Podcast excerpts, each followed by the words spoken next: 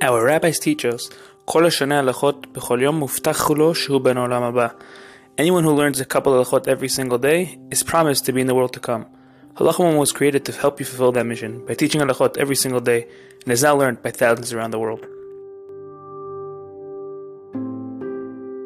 Welcome to Halacha Moment. Today's Halacha Moment is dedicated to L'Fashim Avchana Batzim Afeigam. May Kadosh Baruch Hu grant their L'Fashim Avchana. And today we'll be discussing the halachot of kapparot. Today's question is, what exactly is kapparot?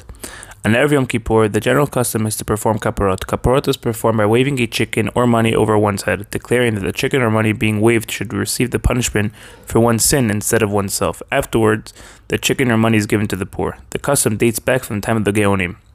If one is using a chicken, one should make sure that the chicken is slaughtered properly, without being rushed. Preferably, one should not perform kapparot on Erev Yom Kippur if one will not have the proper patience and state of mind to allow the chicken to be slaughtered according to all halacha conditions. On Erev Yom Kippur, there is an excessive amount of chickens to be slaughtered, and the shokhetim, the slaughterers, may not be as careful from the fatigue.